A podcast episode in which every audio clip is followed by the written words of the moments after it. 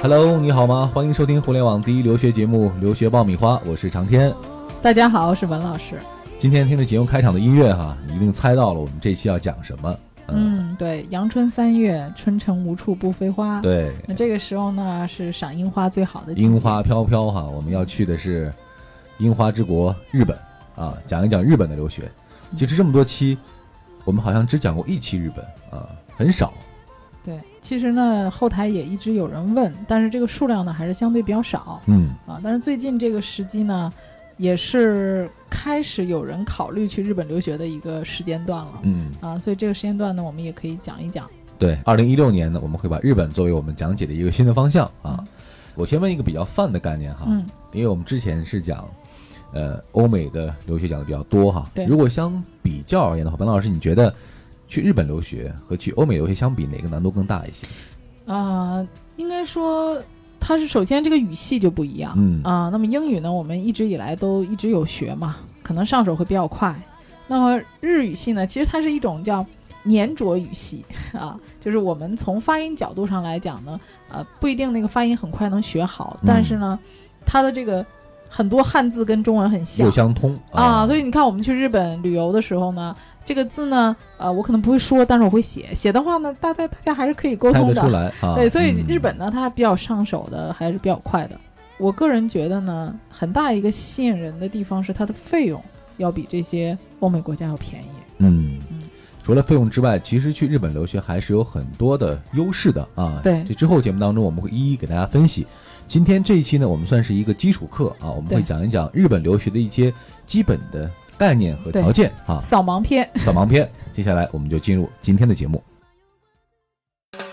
这里是互联网第一留学咨询分享节目《留学爆米花》，欢迎继续收听哦。好的，欢迎继续收听互联网第一留学节目《留学爆米花》，获取留学资讯、免费留学咨询、收听专属于你的留学公开课，大家都可以关注我们的微信订阅号“留学爆米花”。今天呢，我们就来聊聊日本哈。先来说一说什么样年龄、什么样学历的人可以去日本留学呢？基本上日本呢分成几个年龄段，嗯。一个年龄段呢是去读高中，这个人群呢现在还是相对少的，嗯，大多数的人呢出国还是高中毕业以后。读本科。啊去读本科，这是最大的一部分人群。嗯。还有一少量的人群呢，是在国内本科毕业之后出去读研究生的。嗯。啊，这又是一段。嗯，对，三类人群啊，嗯，我们讲去美国或者英国留学，一个很重要的准备前提就是我要有一个语言成绩。对嗯对，那我去日本留学呢，刚刚其实也提到了哈，嗯要考日语。对对，嗯这是肯定的。那么这个日语呢，第一个呢，就是它跟别的国家不太一样，它要有一个学识证明嗯啊。那么这个学识证明呢，是两百个课时的学识证明啊啊。其实像在北京啊，以及一些地区都有很多的日语培训机构。嗯那么这些培训机构呢，一定要能出具比较正式的日语培训的证明。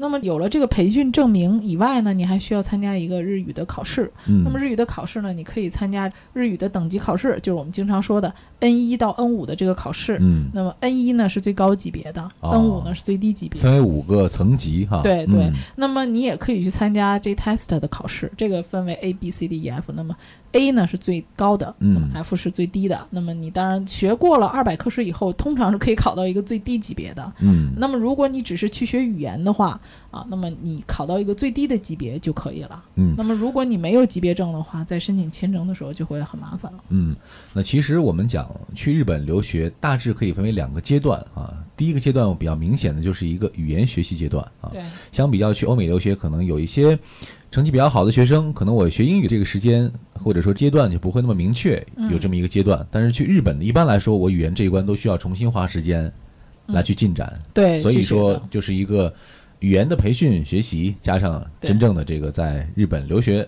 这样一个时间段的安排。对，嗯那我办了这么多年留学呢，我发现一个很有趣的现象。嗯也许呢，去英美国家或者北美国家的这些人呢，嗯，他不一定是出于他的本心，嗯比如说一些父母啊，或者是亲戚啊，嗯啊，以及看着同学去啊。但是去日本的学生，十个人嗯有十个人都是非常非常想去日本的对，啊，对日本的文化的热爱，比如动漫嗯，啊，是超级热爱的这种，就是非他不可。这就是文化输出的成功之处哈哦。。对，嗯而且他自己都是对日文非常感兴趣的。嗯那么也许他是通过看日本的动漫啊，听日本歌啊，就是你能看到去日本的这些学生，他的主动性都很强，嗯他全是对日本文化超级热爱的。嗯呃，也许他并不是说觉得这个国家的哪个大学好嗯啊，或者说觉得他哪个专业强啊，他更多的可能是出于自己的一个兴趣啊，嗯觉得日本这个国家、这个国度这种动漫文化啊，这种影视文化吸引他。嗯，其实更多的还是一方面是因为和中国临近哈，嗯很多文化相通的部分，对呃更容易去可能适应那样的一个学习和生活的环境。对，啊也很多人也去日本旅游过啊，嗯旅游之后呢，看了他这个生活环境，以及这个有秩序啊，整个这个社会环境，他们都会很喜欢。嗯呃，当然这个费用上呢，相对的比北美国家要便宜，也是嗯。吸引很多人的一个很大的优势。嗯。大致一年的费用是在啊、通常学习呢也会分为一个不同的阶段。嗯。啊、那么通常第一个阶段呢是就读语言学校，对。那它的花费呢基本上就是在啊四、万到六万人民币左右。嗯。啊，那么后面呢是大学本科阶段，大学本科阶段呢通常是在六万到十万人民币左右，嗯。啊，学校不同。嗯。那么到了大学院呢，就是我们讲说研究生这个部分，嗯。通常呢是在呃六万到八万人民币左右这个嗯。区间。当然，这个汇率总是有变化的。嗯。啊。那么上了大学和研究生这一块儿呢，其实在国外就是等同于我们研究生的这个阶段。是很多是会给国际学生奖学金的哦啊，所以很多人问说，哎，哪个国家有奖学金啊？你会发现日本、韩国给中国人奖学金非常多，嗯他们对于国际学生是降低入学要求。敞求开的一种一种啊、态度对，也不能说特别敞开，但是嗯它会降低入学标准，它是欢迎你来的，嗯。因为这些国家呢本身它是小国，嗯。那它采用什么呢？就是文化上的嗯。啊一个我们讲侵略也好，还是渗透也好，是吧？他希望他把他的文化能够传播出去。呃，所以他很鼓励你这些国外的人啊，来我们这边来学习，把我们这个文化带出去。嗯。啊，就是你能看到日本，它其实这种文化渗透，包括它的动漫呐、它的电器啊，呃等等，他的很多东西的理念，它渗透到你的生活里的。嗯基本上我们现在没有谁家没有日本的东西，对吧？但是我们仍然能看到很多学生对日本文化的这种热爱。留学爆米花粉丝福利来了！文老师工作室二零一六年入学申请开始招生，留学咨询从业十四年，帮助数百位申请者成功留学。详情见微信订阅号“留学爆米花”。准备留学就听留学爆米花，伴你轻松留学每一天。哎，说到日本大学哈，嗯它的这个学制是几年的学制啊？他们的学制跟中国是一样的，都是四年的学制。嗯那么他在高中升本科这一段呢，跟我们国内一样，也有一个所谓的日本高考。哦啊，那它这个呢是叫留学生统一考试嗯啊。那这个考试呢，每年是六月和十一月举行嗯啊，一年两次。那它考试的科目呢，也是分为文理科的啊，嗯就跟中国都很像。那它啊，文科呢是日语要占到四百分，还有一个综合科目是两百分，嗯，数学两百分。那你能看到主要是什么呀？日语、数学，还有一个综合。嗯哎，那这个考试里有日语成绩的话，那我还需不需要单独再考一个日语成绩呢？还是说我有这个考试的成绩嗯过关就可以了你？要参加这个统一的考试，如果你想上大学的话，嗯如果说你想上其他的这些专门学校啊啊，或者一些偏技能型的这些学校，不是大学本科的话，你可以嗯用你的日语成绩申请，你可以不参加这个考试。也就是说，你考了合格的日语成绩，依然要参加这个考试，才能够申请这个日本的大学。对，比如说啊，大多数的人走的时候，他可能只能达到 E 级，嗯啊，或者是 D 级这样的，或者是 N 四、N 五的这样的日语水平，嗯其实他还是要到日本学校学这个日语的。嗯，那么他学完日语之后，他就可以直接参加这个留学生的统一考试，用这个考试成绩来申请大学。嗯那么它的理科呢，主要是从物理、化学、生物中你选两门儿啊，那么一共两百分，数学呢也是两百分，当然这个日语呢也是必考的啊。嗯它的这个录取跟我们中国有一个很大的不同，就是它的不是考试定终身，我们基本上按考试分儿来划线。他们是除了考试之外，很重视面试，哦，基本上所有的学校都有面试，而且它面试是很注重这个面试的环节。那么每个大学都是自主招生的嗯啊，也就是它有面试和笔试。嗯，那你参加了这个留学生的统一考试以外啊，那么你还要参加本校的一个面试和笔试。嗯，所以这样的话，过五关斩六将，他最后录取的学生还是品学兼优、非常优秀的程序相对比较复杂一些。嗯，嗯所以能看到这个环节当中最重要的是什么呢？你的日语一定要好。对，面试的通用的一个技能啊，各个环节都用得到啊。所以这个日本的申请大学，你说简单呢，还是复杂呢？嗯我个人觉得它考试是比较简单的，嗯因为只要你的日语好就行。嗯那面试呢，也是取决于你的日语的水平嗯啊，所以很大程度上呢。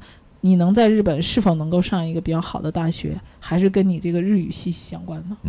那这个本科学校的申请哈、我们讲到了，既然你有考试，有这个语言的成绩，嗯那这个申请的流程是和欧美国家这种申请一样吗？我也需要提交这样的材料，呃，嗯通过这种审理来实现，还是一个什么样的流程呢？呃，它的情况跟我们国内的这个高考有点差不多嗯啊。你考试考完之后呢，去报考学校啊啊。它这个申请程序上呢，不会像国外那么复杂，说我要写推荐信啊，嗯我要写 PS 呀、啊啊，这没有那么复杂。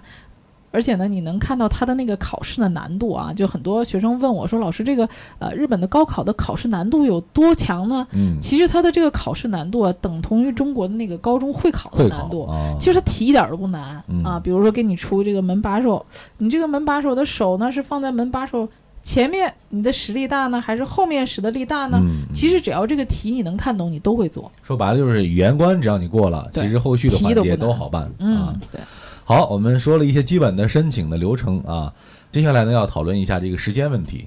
如果说准备去日本申请本科的话，我启动的时间应该是什么时间？另外，我这个嗯每年录取的时间会在什么时间？嗯如果是去读语言学校呢，它每年多数的语言学校都有四次开课，就是一四七十。嗯那么大学里面的开学呢是四月和十月，啊，是一个标准的入学季。嗯那么我们在申请呢，建议提前半年申请。那么这里面还要单独的提出来呢，就是说本科申请研究生这一块儿。那么这一块儿呢，它有一个特别的地方啊，就是日本呢是由导师说的算哦啊，它这个很灵活，你要跟导师面试，所以你看日本它很注重面试这一点。嗯那你可以讲你的日语通过了要求以外，呃，你就要找导师谈，嗯导师同意要你就可以要你。嗯，所以说他在申请这个研究生的时候啊，那自由度还是蛮高的啊，对，嗯你要提前的去联系老师嗯。啊。好，我们今天是从这个很多基本面讲了讲去日本申请读本科的这样一些流程和环节哈。听完之后呢，一个最深切的感受就是语言，语言还是语言哈。如果你的日语还没有过关的话，可能这个申请的成功率就不是特别大。呃，在申请之前呢，还是先啊，不管是在国内啊，还是去日本读语言，这个语言这一关是一定要过的。那嗯其他的流程呢，可能根据后续你考试的表现才能够最终来决定。多数的学生呢，都会选择先去日本读一年到两年的这个日语学校嗯，啊，然后呢，通要过这个两年那么久吗？看你要达到什么水平了。啊，啊，如果说大多数的人的水平是可以在一年的时间里面达到直接读本科的水平的。嗯。啊，那么有一些学生呢，可能在读更高学历的时候呢，要联系导师嘛，嗯。啊，或者是说自己的语言可能到一年半的时候，其实我就已经过关了，嗯，但是我还没有找到合适的导师，那么可能还需要时间再继续找。